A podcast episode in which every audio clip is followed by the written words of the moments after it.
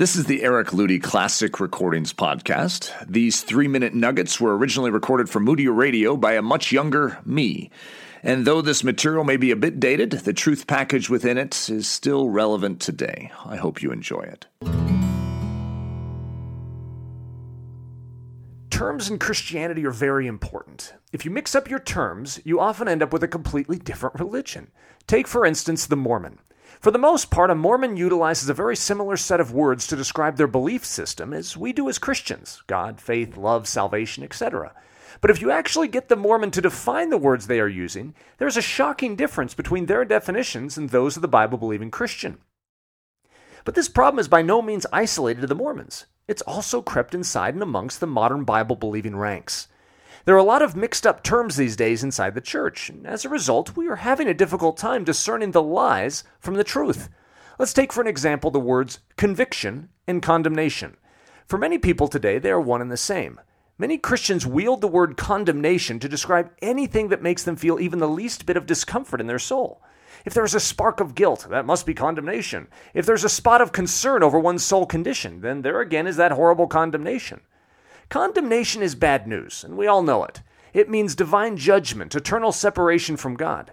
But get this conviction is not bad news at all. That little sting of the conscience, that spark of guilt, that spot of concern is a very good and healthy thing. It's conviction.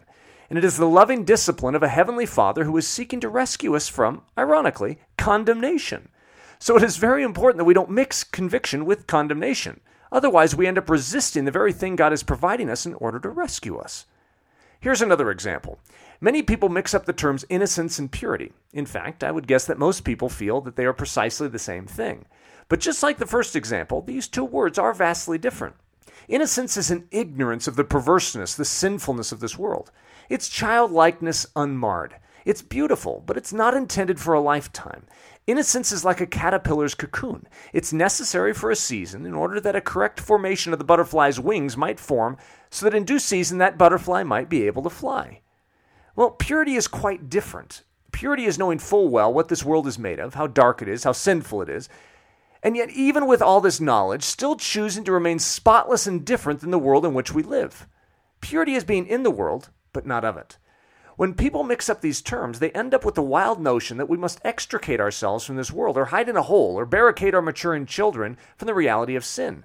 But purity is bigger, bolder, and more grand than such notions. It's strength to stand when others are falling. It's courage to walk the path that everyone else mocks and ridicules, knowing full well the consequences. So let's get something straight. Purity is not childlike ignorance. Rather, it's man sized heroism to do what is right in a wrong world and remain untouched by all that seeks to compromise the human soul. When we lose words, we lose truth, because words are the depositories for the critical ideas that shape the way we live. And in Christianity today, we are vulnerable to losing the words that have always historically defined us. Let's fight to get the words right before the wrong words do us in.